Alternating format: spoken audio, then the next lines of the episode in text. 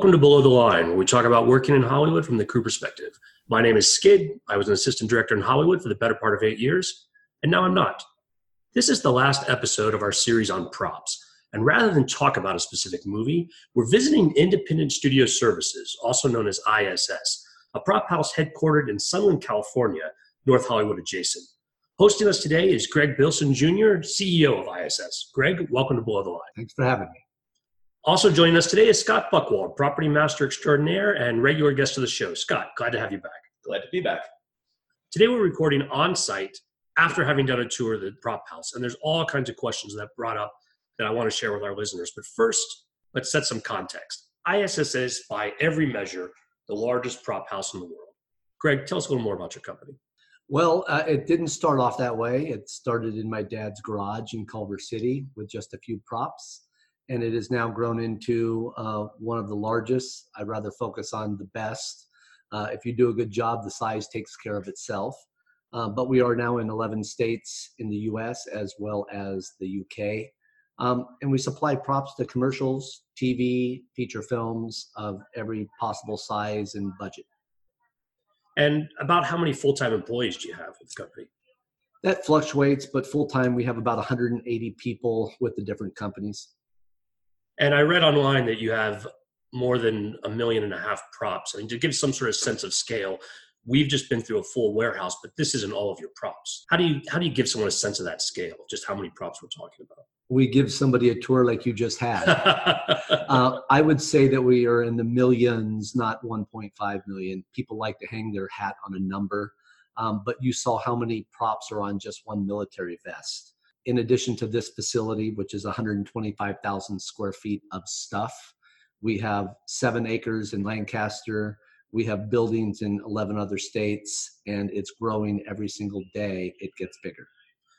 Now, I also know that what we know as ISS is actually three companies. Could you talk to me a little more about how that's broken down? Yeah, ISS is independent studio services. We primarily rent props uh, to TV shows, feature films. Studio Art and Technology is a manufacturing entity which makes those props and ultimately sells those to production. At times, they will sell it to ISS and will in turn rent those props to production. Studio Graphics is a manufacturing uh, of graphic props, everything from newspapers to IDs to stickers to uh, uh, license plates for cars. And so, tell me a little bit more about the growth from a small company that your father started to where you are today? Well, as we all know, the film industry and the television industry has grown up quite a bit over the last 40 years. ISS has been around 43 years, so we've naturally experienced some growth. We supplied a product that people obviously liked, that went with a certain level of service, what they also appreciated. So it just kind of took off. My dad started the companies because one of our then competitors didn't supply the level of service that he felt a property master should have. So, as a property master, he thought he would grow uh, his own company uh, with some contemporaries and friends pulling together their own stuff and started a place called the Gold Room originally back in 1977. And this was a group of prop masters that had stuff in their garage, stuff that their wife had gotten rid of, stuff that they just were storing, and they pulled it all together in one place and they started renting from each other um, and that's was the genesis. That's how it started. It grew obviously now into a uh, multinational large company that's semi-legitimate in the uh, corporate world. We do things much differently than we did 40 years ago.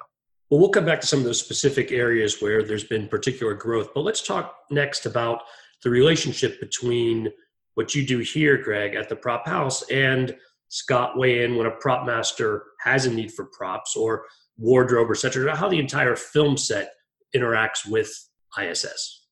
The one thing that's slightly different with our company is that it's not run by accountants or bean counters, as I like to call them. Uh, meaning nothing negative against my bean counter friends, but my father, who started the companies, was a property master. I myself was a property master.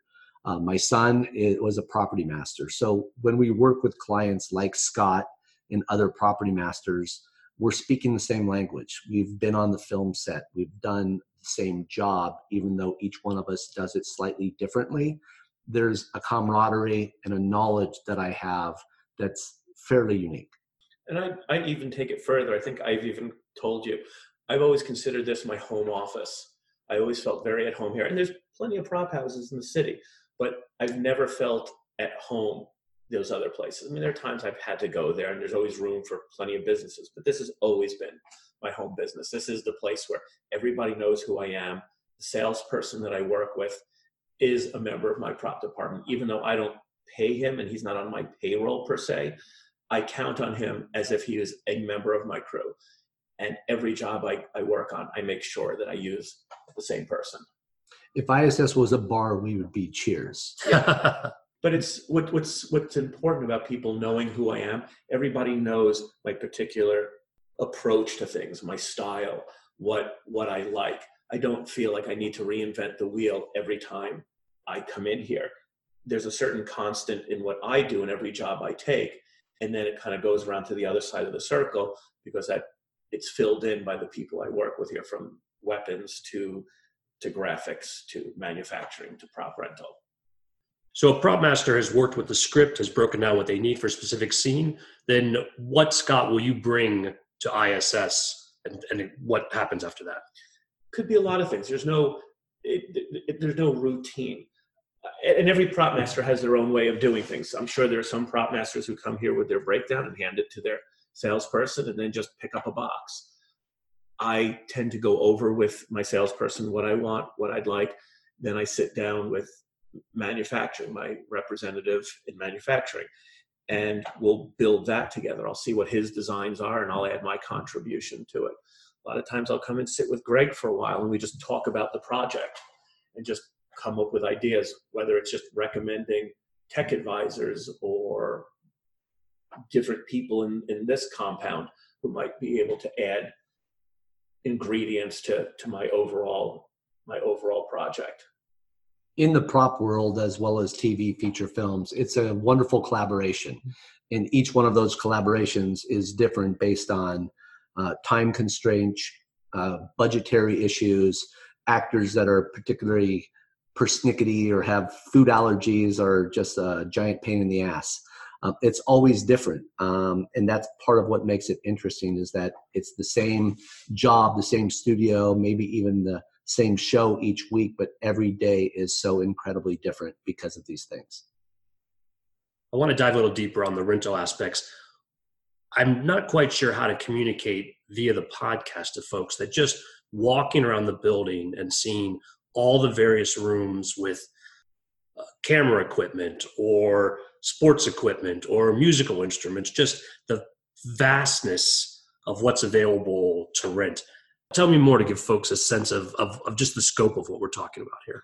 It, it's it starts off as basic as somebody needs something, I have it, I want to rent it to you. I'm going to make it make more sense for you to rent it than to buy it if you need it for six months and some people think that well i should just buy it because i'm going to need it for so long i'm going to make it make more sense for you to rent than to own if it's a brand new apple x3000 watch that is the newest latest and greatest i will go buy that and i'll rent it for a week and i'll keep it forever and so again when we're talking about 40 years i imagine this has grown over time as far as collecting and adding things to the uh, items that are available Yes. And the funny thing about the length of 40 years, 40 years ago, when we were acquiring things, we acquired things at a garage sale or a swap meet. Now, with one click of a mouse button, I'm on eBay and I'm shopping the world over. And those items I picked up for pennies on the dollar at the garage sale now sometimes are very collectible and are actual antiques. And we have to completely change the evaluation. I may have purchased something 40 years ago that was $20 that's now worth $2,000. And the show may want to use it and break it over somebody's head. So you have to take all these things into consideration when you're renting a prop out. You can't become a person personally or emotionally attached to anything. Hmm. it's ultimately going to get used, used harshly, and possibly even destroyed. Sounds like every rental agreement has to be tailored to the specific situation that you're is being involved in the the prop yeah it's it's entirely possible you send a hundred of something out and it's a war film and 20 of those people in that war film get horribly uh, damaged, they're killed, and there's effects and there's squibs, and that just happens. You have to take that into consideration. Um, like I said, you can't become so attached to something. You can't send something out and put it into somebody else's hands and expect it to come back in the same condition. It's going to get used. With that said, my biggest nightmare, and it's happened several times over the years, I have producers and directors that want to put something of their own into the movie because they want to they want to see it become famous or they just it's it's a way of collecting. And, and a lot of times it's something personal to them. Uh, when i did mad men the producer of that wanted to put in his mother's some uh, glass bowl from a wedding gift. And i and nothing happened to it but i told him i said it's bad idea. I said you should never put anything in that money can't replace. I mean here if something gets paint on it or gets broken or gets lost or gets stolen we just put a loss and damage and we pay for it. I would never want to have something that became emotional. And it's something we really have to watch out for. And it's a big mistake. I would never put anything from my own home into it that if it got lost or stolen, that money just couldn't replace. But Greg, I imagine that over time and with so many stories and specific props, there must be props here in the house that it's hard to give up that emotional connection to, like what you've seen them do or where you got them originally or the movies that they were in. There must be I don't know, some of it must tug on you when it goes out the door. Well, like when I rented my uh, new golf irons two weeks ago to 911, and they went over and they kept them for an extra week, and I wasn't able to use those golf clubs for the golf tournament that weekend. uh, that actually happened just a few weeks ago. So, yeah, so I'm not going to rent my own golf clubs anymore because I want to make sure that uh, I have those in my uh, arsenal and not somebody else's my wife probably has blenders and things that I've taken that are still here. I see toys that I had when I was a kid, but I'm probably not normal. All this stuff is just at the end of the day stuff to me. In the way I look at it, like George Carlin, I'll just get more stuff. Well, we've talked about specific stuff as far as the props you go, but but as we mentioned earlier, you also have a manufacturing company that makes props. Tell us more about that and what they do. Well, that's pretty fun. That's one of the more creative aspects of the companies. Uh, a multitude of different artisans at Studio Art and Technology will work with designers to come up with props and otherworldly items that exist in a complete make believe world, and they bring them to life. Um, the Marvel programs, Thor, Captain America's shield, spaceships, crazy things that until just a few days before we made it didn't exist except for in somebody's imagination. Um, and then to be able to build that, make that, see that on screen, um, it's pretty fun. I don't go to the movies or watch a TV show the same as most people. You mentioned uh, some of the Marvel props, and we did another podcast speaking with the with the prop department from the Marvel movies. Tell us more about the role ISS played in some of these iconic prop items. Well, we've worked with a lot of Marvel, Marvel projects and uh, Captain America's shield, Thor's hammer, constantly refining, trying to make them better, uh, trying to make them work for the actor better in a specific scene. Um, maybe some of the earlier technology was too heavy, so we created another technique to make it lighter so the actor was happier. He was able to look more dangerous, more butch, more you know, more violent, all the things that you want to see in a comic book type movie but it's constantly changing and evolving. And they, um, a lot of people thought that everything that we do would replace by um, computer generated images and technology. We found the exact opposite to be taking place is that we're able to make things so real, so authentic, so lightweight that actors, real actors on real film sets with real crew, are able to do these unbelievably complicated stunt sequences, almost like a ballet and ultimately, at the end of the day, the product is better than it just being created completely in a computer room. So it's fun bouncing back and forth between seeing some of our props that we physically make and then the guys in the computer room take it to another level, but we bounce back and forth. So that technology hasn't replaced the need for computer generated images and computer generated images haven't replaced the need for us making physical props. And so really there's a collaboration there you see in the future that folks having that interaction, not just with specific props, but with um, uh, to scale items that would fall under props, even though it's representing what's eventually going to be some sort of um, visual effect. But it's really important that those things actually exist for the set, and that's where your your company comes in. Yeah, there are times we're working with the director who has the vision, the stunt coordinator who wants to do something that had never been done before. We, of course, want to make sure it's done safely, as does the actor and actresses on these projects. So it's a really fun collaboration. Um, most of the time, we're able to succeed, but there are times where things are being asked to be done that are just too dangerous, too expensive, too complicated, and we come up with another way of doing it. I was impressed with the scale of equipment, just the number of 3D printers and cutting machines and just the paint machines, just all of the space and equipment that it takes to create these props from scratch. How has that grown over the years? Well, the shop started in a garage with a jigsaw and a couple pieces of steel and duct tape, like MacGyver 101. The manufacturing has changed quite a bit. It used to be, you know, a jigsaw, double stick tape, whatever, bubble gum. We'd put it all together. Now the technology is things are designed on computers, they're output to computer controlled devices. There's 3D printers. There's 20 different types of technology of 3D printers, different definitions, different resolutions, different uh, ways of doing it. So it's understanding the technologies, trying to come up with the best ways of coming up with the best prop most cost effective, the quickest. How can you do a thousand of these in a week?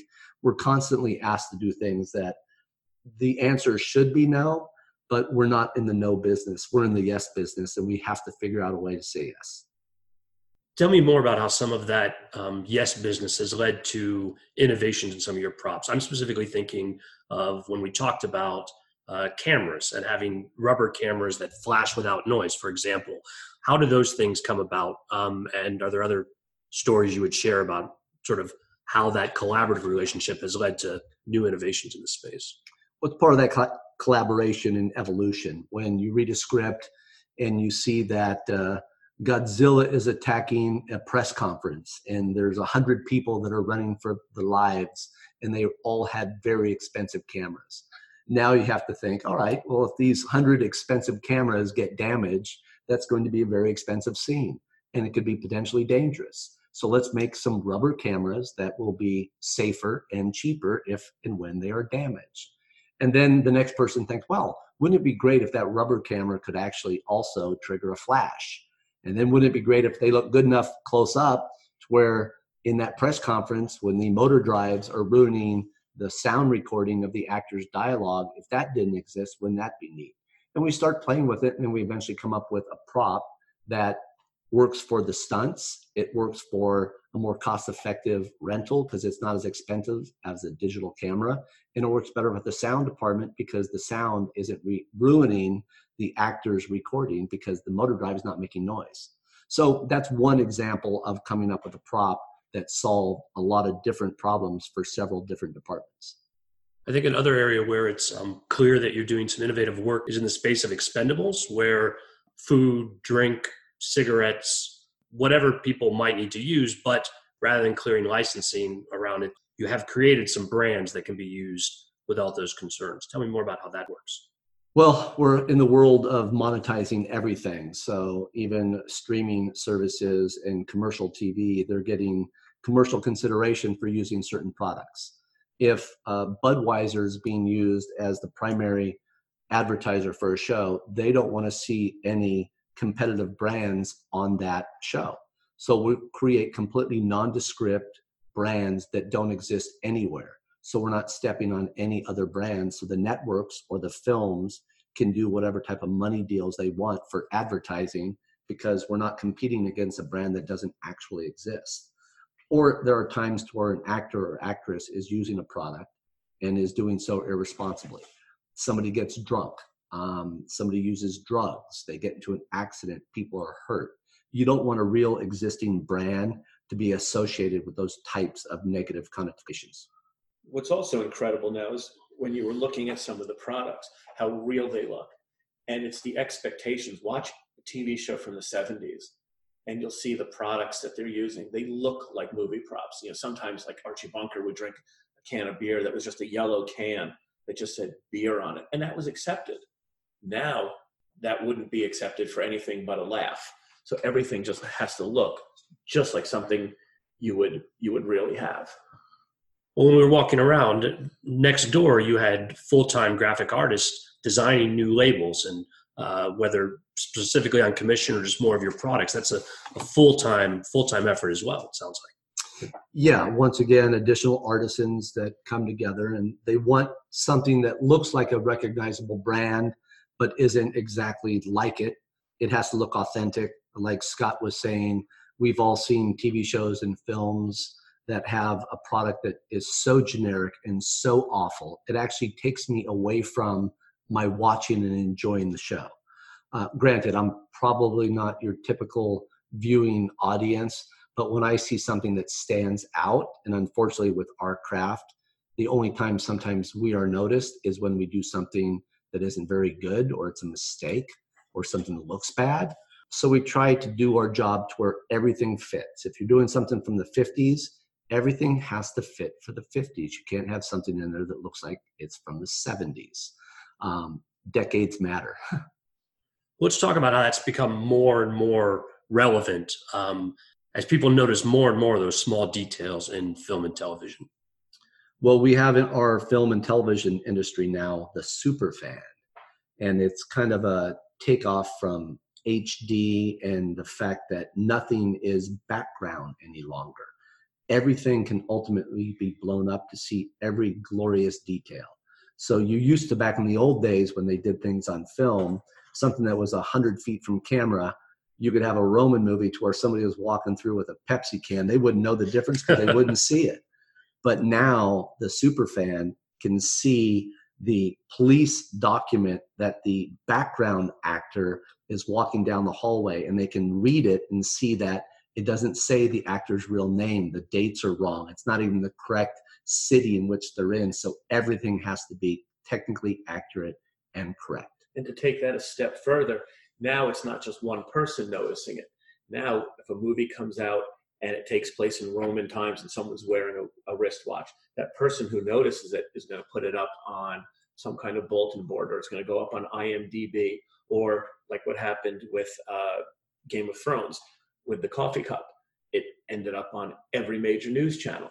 So within a matter of moments, such a simple mistake that would have been overlooked and never noticed in a different era.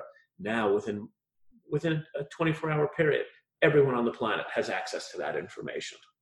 And some savvy producers are actually placing Easter eggs in mm-hmm. different TV shows and feature films that give those super fans a little insight on what might be happening on next episode or a spin-off or just something that they can talk amongst their friends with i have to say i do a lot of easter eggs myself. Any any driver's license unless it's been scripted whenever it's just left up to me to do a driver's license or a serial number it's always my son's birthday. On every show i do it's always 10 11 96 or i'm sorry 10 14 96 i always put that in as just numbers I use. And there's always things I'll put my anniversary or my wife's birthday, and I always find that in whenever I've I've done I've done products where I've got my son's face in it. And it, I would never do it to where it would where it would compromise what the prop was needed to be. I'll never do something personal like that. But if I have that opportunity, I'd love putting in little Easter eggs like that. Greg, you told me a story earlier about uh, the uh, early days of this when you were working on Doogie Howser. Yeah, one of the first shows I was a property master on was Doogie Howser. And my first recollection of how technology was changing the way we do things is the early montage, the opening sequence of Doogie Howser had a series of inserts of old newspaper articles of boy genius delivers baby, etc. And back in the old days, going to the 80s, um, you would do the headline, a photograph of the actor, and the body of the story itself would be just four scores and seven years ago minutia that just ran on and on. Well, back in the old days, somebody had this new technology called a four-head VHS machine, and they were able to still image the opening sequence. Somebody with a magnifying glass went to their TV, their tube TV, and read that the body of the article didn't tie in with the headline of the article. So Mr. Bochco had us completely redo the entire title sequence. The writers wrote stories that went with every yep. single article, and we had to redo the entire sequence. At that point, I realized this is the beginning of something that's going to create problems if you don't do your job correctly. Just today, I wrote the producer's assistant because there's a there's a scene where somebody is reading a divorce letter, and I even asked the director. I go, "Are we ever going to see this letter?" In the goes, movie you're working on now, yes. Scott. And the director goes, "No, I'll never do an insert on it, but I know they're still going to be holding it." So I want it for two reasons. One, just what Greg said, and because I want the actor to be that much more into the prop. I want the actor to see something on the paper as opposed to just gibberish. Even if the actor's not reading it, it just allows this actor to feel like he has what he really has. So I want the letter. I, am asking for the producer to either let me write it or do they want to submit something so that it is a divorce letter. Some of the crazy things that prop masters deal with and actors and actresses at times can be somewhat eccentric. And when you have a very serious method actor or actress, I once had an actress on a TV show that wanted to make sure that the briefcase that she was walking with down the hallway had the correct legal paperwork in it because that was supposed to be her job. the briefcase never opens, it's not a story point, but we had to make her happy and put legal paperwork in the briefcase that she was only walking with. And I had I worked on a show that the showrunner wanted every single drawer in the house to have underwear in it, socks in it. The drawers were never opened, but, but it had a, everything had a habit. So if he came onto the set and he pulled a drawer open, that the house was functional. Forget the fact that if he looked up in the air, there was no ceiling in the room. It was just a lighting grid. That wouldn't take him out of it. But every drawer, he would go into the kitchen. He wanted forks and knives in there. So we simply smile and do the best we can and tell them that there's legal paperwork in that briefcase. Was there underwear in every drawer, Scott? The set decorator, yeah. The set decorator went and, and did that. Had to go through the whole house. I just bought some of it on eBay. Following up on the manufacturing side and with these issues of copyright and licensing, what are some of the challenges of even making props as far as the licensing and, and other legal issues are involved? Well, as we access um, artwork, um, fonts, we make sure that everything is duly and properly licensed to us as a company for commercial application. Um, our artisans and our employees all sign non-disclosure agreements and they agree everything that they manufacture can then be sold and or rented to the studios in all perpetuity. The amount of paperwork and legal ease that goes into renting sometimes a simple police badge would boggle the mind. Seriously boggle the mind. I get script when when a script comes out the first thing i'll get before i even contact greg about what i need i will get pages and pages of legal notes. They've gone through the script. They'll give me their limitations. On queen of the south we actually got a note from the attorney which our line producer had to go against that they said the only font that we are allowed to use in this show for any graphics signage anything is courier. Very basic font. That was it. Only one font for the entire show. And everybody just went crazy and the producer had to call him up and said there's we, we can't do that. And they said, well, you could take, you know, on a computer now, you could take that font and you could bend it and stretch it and make it look different. Because for them, it's easier to say no than to try to find a way to say yes. Well, on that path to yes, I was also interested on the tour, Greg, about some of the devices you showed with blinking lights and such, where they need a bomb that's going to go off or some sort of computer screen that's going to work. Talk to me about some of the innovations about creating what looks correct, even if maybe that's not accurate in some cases. Well, sometimes we have to design a prop to help tell the story. And if it's not sold in dialogue with the actor actress, a bomb, for example, if you're seeing it count down and lights are blinking, most audience members know something bad is about to happen.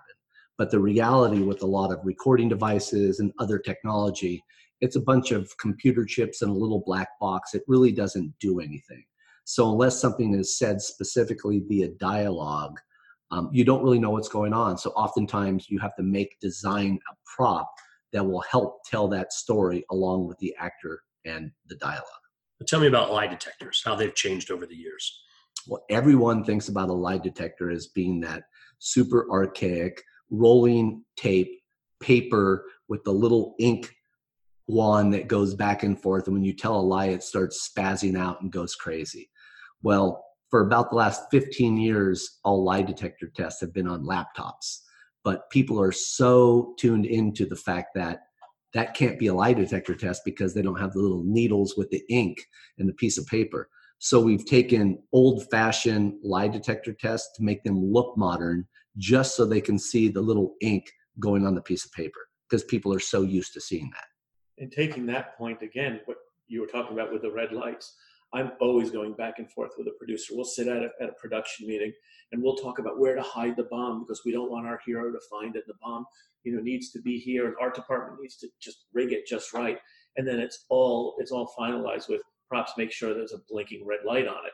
Like, well, that kind of defeats the whole point of hiding it, doesn't it? like, if you were trying to hide a bomb, and and when you put a countdown clock on it, it lets your hero know how much time they have.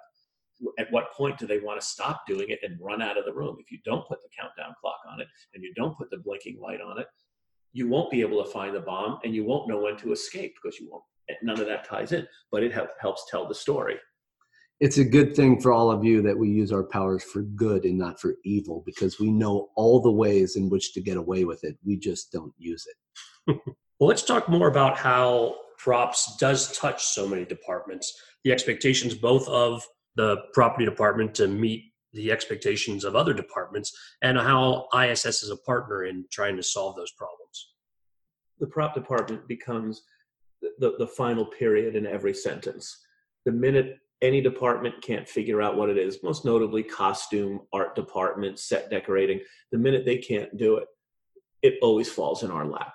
And that's if there's one time where it's it's kind of hard to put your finger on just what prop does, it is for that reason. When you know what the costume designer does, they work strictly with costume. They really don't go off that lane at all. The set decorator is decorating the sets but props, we've done everything from decorate sets to provide costumes, to provide weapons, to provide glasses. I mean, it's just everything. Well, for an example, you've got, uh, I'll just use Woody Harrelson as an example. He's a renowned raw vegan actor. He's in a film to where he's using a machine gun. So he wants to eat a piece of food in the scene. You've got to make sure that it's correct for his dietary needs. You've got to make sure that the gun's going to work properly. You've got to train him how to make it look like he's a badass and is doing exactly the right thing. When up until a half hour ago, he had never seen this weapon, he had never shot that weapon, he had never thought about how to use it and do it. If we do our job incorrectly, his performance is directly impacted on what ends up on camera. If the food is wrong, he can get an upset stomach, he could get pissed off at us, he could walk off the set or he could just go, tastes terrible. so it is fairly impactful. We work with people that you meet the morning of. They're supposed to be a surgeon. They're going to be in a scene to where they're doing surgery. You're telling them, you're showing them how to perform open heart surgery. When we don't know how to do it, we employ the aid and assistance of different technical advisors. But at the end of the day, the director, the actor, the producer comes to us and say can he do? Should he do? What would happen if this happens? So we have to be kind of a jack or jill of all trades. And when we don't know something we have to learn it very quickly.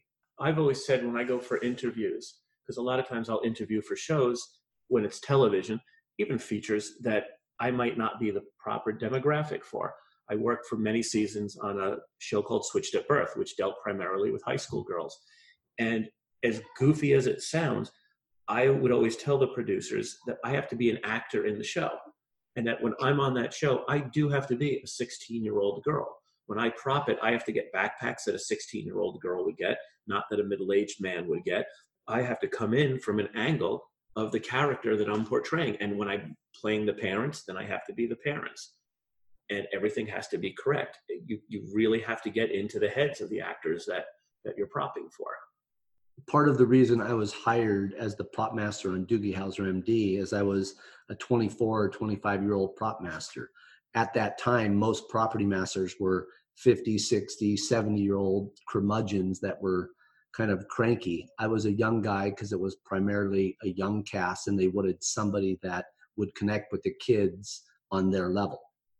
I want to talk more about weapons, you mentioned uh, in the story about Woody Harrelson him having a weapon and having to fire it. Now, even as we were walking around today, you're manufacturing lots of rubber weapons, um, so that's a big part of it. But you also have a full armory here on location. Yeah, the weapons are always something that uh, have a tendency of potentially freaking people out because they are real weapons. We actually had an ATF audit years ago, and some of the agents came through not even knowing that we use real weapons that are modified to fire blank ammunition. So it's a real gun that could potentially really harm somebody if it's used improperly. And some people in our generally liberal, more left Hollywood are kind of anti gun, but they're supposed to be a badass in this film. So you have to get them warm and fuzzy with the gun. You have to show them how to use it. Um, depending on what city, state you film in, there are very specific guidelines on what you can and can't have. Certain types of weapons, NFA weapons, uh, machine guns, destructive devices, the individual has to be specifically licensed to be able to own, possess, transport these weapons. Um, it's taken very seriously. Uh, you can go to jail for a very long time if you don't do it legally. Well, tell me more about what's under your roof. I mean, all that expertise on weapons, both what's allowed in state to state, how it has to be done, the manufacturing shops. That was a, it's a huge and very impressive operation the gun thing is a real beast because we're primarily located in California. As we know, California gun laws are rather stringent. ATF has never carved out the correct category for uh, a movie armor. We're basically treated as uh, SOT, FFL holders. A standard transaction for a gun dealer would be they acquire a gun, they sell a gun, their transaction's over we acquire guns, we rent them, they come and they go, sometimes hundreds of times in a given year. So we're a very unique business model that ATF isn't really set up to handle. So we do our very best to make sure that we keep tabs on every single gun that we have. Uh, it is very complicated. We have guns from the 17th century on up to the 21st century, uh, then even have to do futuristic guns. So it's never ending. We're basically making a weapon fire a blank never designed to do so. So we're trying to make a weapon do something that was never intended to do and make it look cool, make the actors and actress look cool, make sure everything works, and at the end of the day, do it all safely and legally. Sometimes that's a very difficult thing to accomplish. Well, you had some unique weapons you showed me on the tour. For example, you had a Gatling gun. That is a working firing Gatling gun. Uh, you had the weapons from Oblivion, the Tom Cruise futuristic movie, but that actually worked as weapons. What are some of your favorites, or the ones that that come to mind? Either whether you guys were directly involved in the development, or the things that you've had to keep working order, but actually don't exist in this time anymore. Futuristic guns are always fun because you're basically taking old technology and trying to make it look like something that didn't previously exist make it look cool, make it still function. Um, those are always a challenge when you're putting uh, coverings over existing weapons. You have to do so with the design in mind, where shells extract, the belt goes in here, the actor has to hold it, there's stunts involved. This part gets hot and could ultimately melt the material that you're using to manufacture. So there's a million considerations, and sometimes you succeed and sometimes you fail, but it, it's complicated. It's fun and it's challenging. When a show is weapons heavy and they're going to use weapons all the time, definitely police shows. Do those companies rent then long term for the course of a season, or are there cases where it makes sense for them to actually purchase and control their own weapons for because they're using them so often? Um, we rent long term all the time. The guns can come back and forth. We can service them. We can make sure they can operate safely. Generally speaking, productions choose not to buy the guns because it's a complicated legal nexus for a production company to own a gun that is somewhat controlled. There's also, I'm sure, a lawyer whispering in somebody's ear about the potential liability.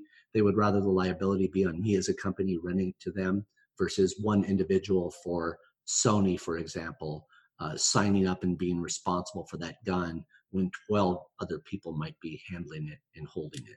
Uh, it can get very complicated. Also, any weapon that I would want to buy is not going to do what the weapons that Greg could rent me do. They're not going to fire blanks. If you bought actual weapons to actually have, Right, that and would I don't be, want that- not, it's not appropriate for what you're doing on set anyway. Correct. And even if I had a place that could blank the guns for me, or if I used revolvers that didn't need blanking, I don't want that responsibility.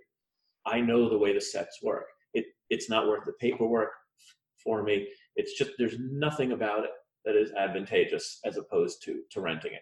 I don't have to worry about the maintenance. I've had guns here, and if something breaks or there's a problem, I bring it in, and another one comes over the counter. When you have a semi-automatic handgun, it's relatively simple. It's a $750 gun, but it has to be modified in 15 different ways that most people aren't aware of to fire a blank cartridge. And then on top of that, if you put the wrong blank cartridge in, it could potentially become a hand grenade because the pressure is too great and it blows up. But if you don't have one that's powerful enough, it will jam and not work, and they have to yell cut, and the actor gets pissed off, and the effects don't work. So it's way more complicated than most people know. and it goes beyond a peace of mind. When we were doing Queen of the South, I was either in Dallas or New Orleans, so I was up to 3,000 miles away with nothing but ISS weapons.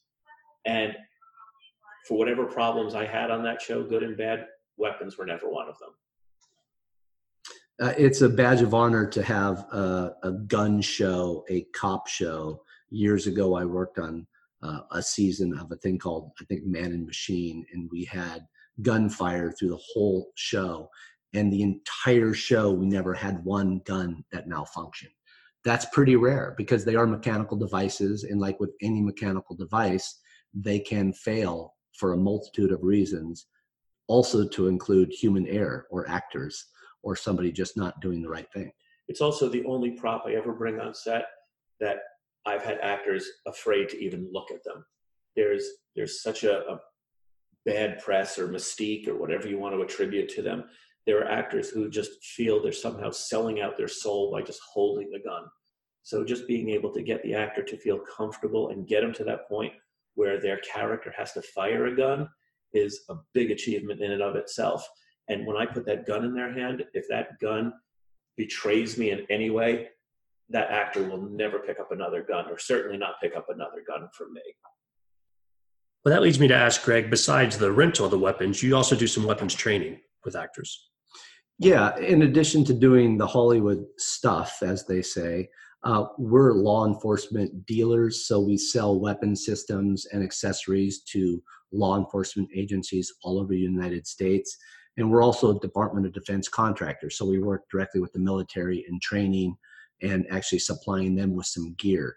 Uh, That accomplishes a few things. One, we're not so uh, needy on just movie business but it also gets us tied in and have relationships with people that are doing the real jobs every day uh, in the military and the police that we're trying to recreate on a regular basis. So when you're talking to a real operator that's really been shot at, um, it's a very different learning experience than dealing with somebody that did a bunch of video games and thinks he looks cool doing something. Uh, one of my old tech advisors, Scotty Reitz, we'd be all impressed with hitting the target from 50 feet. He said, shooting's not shooting until you're being shot back at. And that's very true. They're in the business of being really shot at with real bullets. It's a very different thing with what we do, but we've got to make it look just as authentic. On the authentic front, I want to go back to the manufacturing. What's the largest prop, if you will, that you've ever had to build here on location? Probably uh, uh, an Bradley M1 tank, I believe is what it was. We built the whole tank that was exterior and more importantly, interior. If you can think how difficult it is to exist on the interior of a Bradley tank, now think about having a film crew inside of one and filming it. So we were able to split this tank completely in half and photograph from the outside of the tank as though you were on the inside of the tank. This was complete with a breech that would accept a shell. Everything appeared as though it was a real tank, and we fabricated the whole thing from scratch. And on the other end, you also showed me some props where it looks like a real item, but in fact, you've redone the prop to reflect the actors that are going to be in the movie rather than the actual item itself. For example, uh, album cover. Um, you showed me the Straight Outta Compton album, but for the movie, they needed to have these people on the album covers. How are things like that come about on the on the on the complete other end as far as scale goes? Well, when you're doing a piece about actual historical events that have taken place, but you're having to insert all new actors that are now playing those characters, uh, you've got to do photo shoots and then recreate the photo albums, sometimes posters, um, sometimes even videos, movies um, that are with all the talent. So you've got to completely recreate authentically, like the NWA album cover with all the actors that were cast for it. And it looks just like the real one because they did such a good job of casting. They really look like the people that were in NWA. Other favorite props from over the years, Greg, that you have here in the building? I really need to come up with a better answer because I'm constantly asked this question but it's like I have three sons. Which one is my favorite? I actually said the tall one. I actually do have a favorite, but I'm not going to say. Um, one of the things I do like that somebody gave me as a gift, and it's one of my top ten films, Apocalypse Now, and it's a hand carved AK-47 because they weren't able to get weapons into the filming location for government restrictions as well as a few typhoons. So when you see the movie, there are people running around the jungle with the scene with Marlon Brando, and you think they have real AK 47s, but they're actually hand carved from some of the indigenous people. And uh, that's sitting right across from you now. And that's one of the props I have that's kind of cool. We've talked a lot about the sort of the props that come together. Let's talk more about the relationship with the prop masters and the shows. Yes, ideally, you have a script months in advance, you get the problems, you solve them together. But I know that's not always the case how things work on set. Yeah, a script months in advance. Yeah, I've never heard that one. that's cute. Um, when I was on NYPD Blue, David Milch was writing a scene on bar napkins in the rain in the backs of a taxi cab, and the ADs went out and they got uh, copies of those to give to the actors. So yeah, sometimes you don't get things, but a few moments in advance. I'm going to Morocco for three months, and we don't have a lot of the scripts yet and we have to figure out what we might need in any given scenario especially in a country where i'm not going to have a prop house and certain things are prohibitive prohibited to be shipped in. It's kind of like a camping trip. You plan for good weather bad weather and horrible weather. You try to plan for a couple of different eventualities and you try to have a few options in your back pocket. But sometimes when the location has constraints or the budget is small you really have to just make it as tight as you can. I'll also, when I rent here, I don't rent just the things that are scripted. A lot of times, I'll use Queen of the South only because it's the most recent. I put together, it, it was a show about Mexican drug cartels. So I put a drug cartel kit together.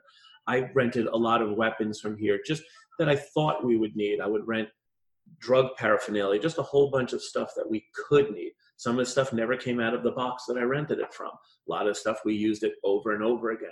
And that's having to rent things for scripts, again, that might not be coming out for weeks or months. So I just try to create props for that environment.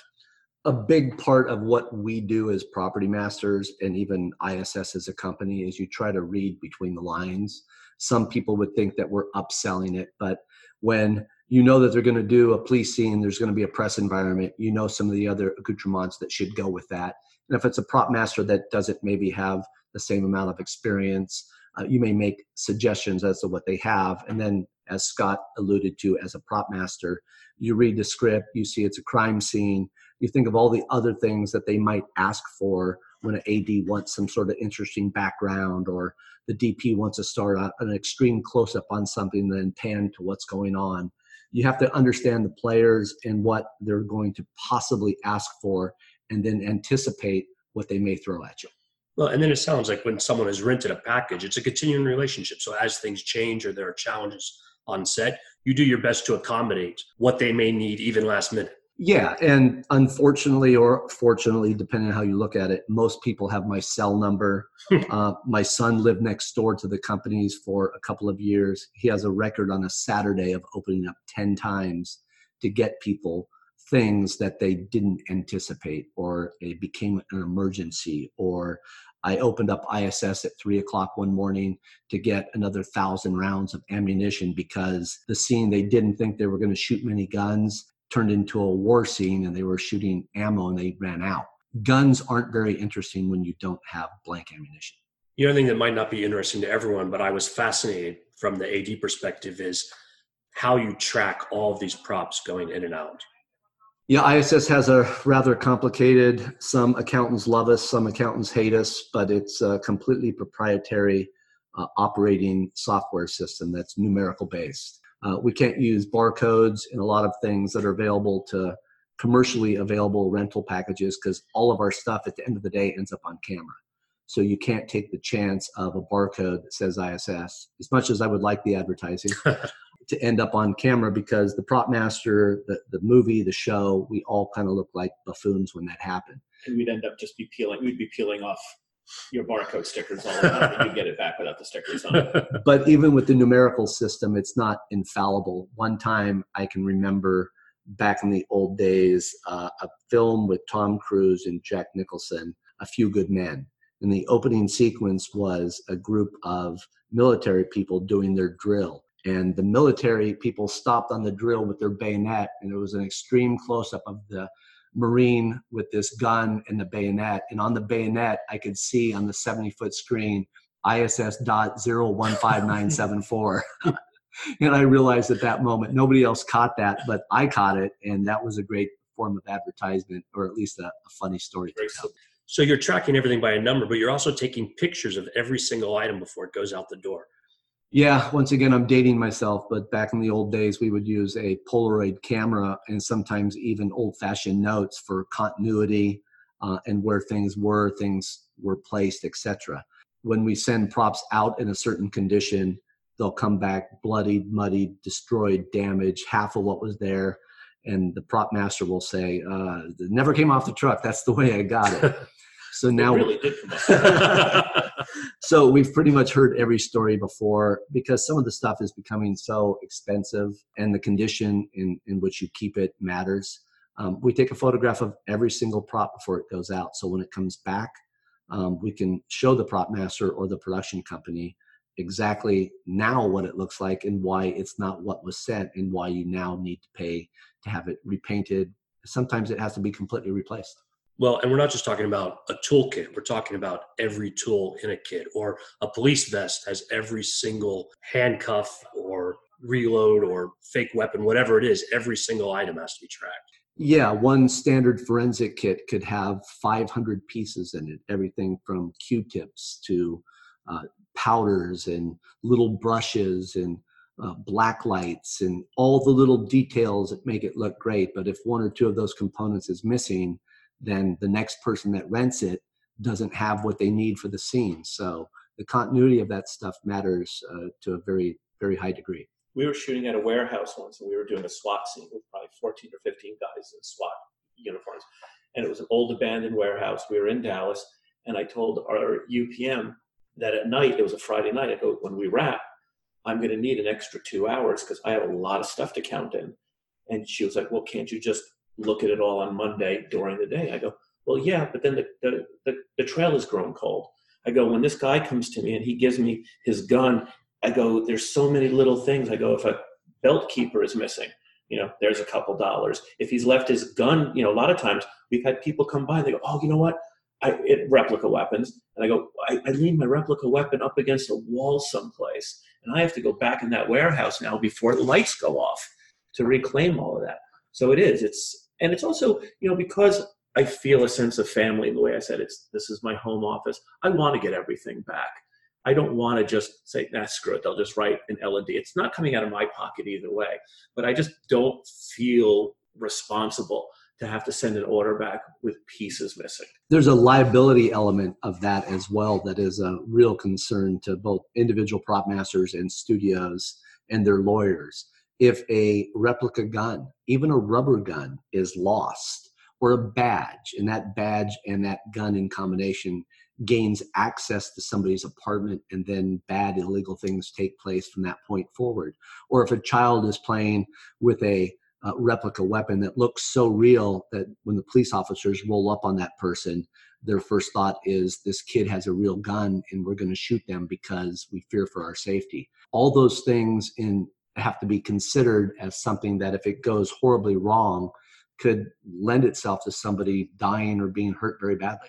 Well, it's clearly a huge operation, and I think not everyone appreciates all the moving pieces. And having prop masters, a shop that they can work with, you can see how it all comes together. But let's talk about the future. What are your plans, Greg, for ISS going forward?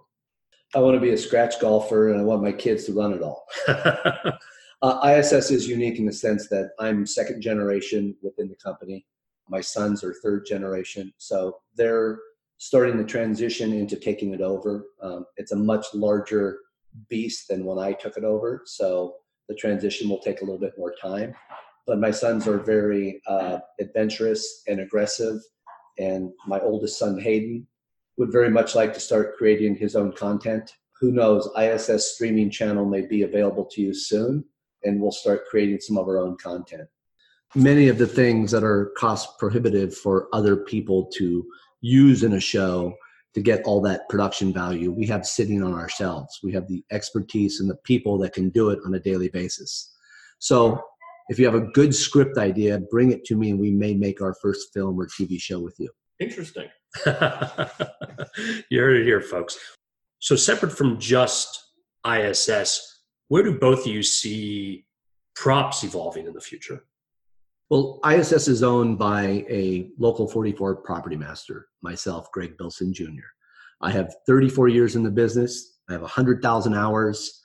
And it's a shame to me that so many people, including some of the producers that hire us, don't know what a quality property master brings to the table. I would love to educate everybody on what an amazing craft the property master position is. I would love to be on a stage thanking my mom and dad for having me on the Globes, the Emmys, or the Oscars someday. Um, I think we're an integral part of the collaboration of the art department that has largely been ignored but that is partially our own fault. We're going to rebrand ourselves and re educate people as to what we do. We have formed the Property Masters Guild. It is brand new. We're going to have our first award show in 2021. So if nobody acknowledges us, we're going to get together and we're going to have a really good party and we're going to acknowledge each other and the great jobs that he and she have done on different TV shows, commercial and feature films. And I would love to say that someday the legacy is that we're now recognized, and I feel we should be recognized. Scott, you're doing it every day. What do you think? I totally agree. It's we were when you were taking the tour, we were looking at the Avengers poster, and I pointed out that that whole poster is selling props. There's Thor's hammer. There's gadgets all over the place. There's Captain America's shield. The whole poster was about props. Yet Prop Master's name not on the poster. Prop Master would not when that film would win if that film wins any kind of award, a sci-fi award, not just an Oscar or an Emmy, the big ones, but there's a whole slew of, of more specified awards, all being supported and created by props. And it's not like the old days where back in the 50s or 60s, where you would go to the Warner Brothers prop house and just take things off the shelf just to kind of make it. I see myself now as the production designer of the prop department. Everything I do, even on the most basic, basic of television shows, the props are designed and created. It's not just going to Target and buying things off the shelf. And even when I go to Target and buy things off the shelf, it's with a specific character in mind. There's nothing random about what we do. We put easily as much emphasis into our creation as any director of photography, any costume designer.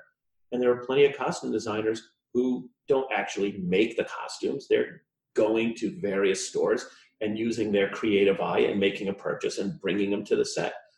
Very rarely have I done a show where everything is off the shelf. There's all these things you hear things going back and forth. A lot of times producers are like, do we even need a prop master? Why don't we just get a PA to do it? And in a way, it's a very left-handed compliment because what we do comes across as so easy and it's it's such a well-oiled machine that they think a PA could just step ahead and do it. And it's so beyond that. And I don't really blame people for that because, like Greg said, people need to be educated. Where they only notice what we do when our job goes wrong. Everybody just assumes that Thor's hammer, it's just Thor's hammer, it's just a shield. No one really thinks that that was created out of the mud of the earth, that that did not exist until someone had the vision and the prop master made that vision real. We are the Aladdin's lamp. We're the MacGyvers of the film set, damn it. We need to be recognized. Well, I think your plans for uh, award ceremony are exciting. Hope you'll come back and talk to us here at below the line as that comes together. We'd love to see who you guys nominate in those first years and talk more about that. Greg, if listeners want to learn more about ISS, where should they go? Well, first of all, you know I'm passionate about the craft. So I am infinitely reachable. They can reach me through our website, uh, issprops.com they can reach me directly if somebody wants to get into this industry. Uh, we need more passionate people that are really into this. This isn't just about a paycheck. This is a job that you love doing. Um, there are hard days, there are tragic days, there are long days, but I would not do anything more or differently than what we do on a daily basis.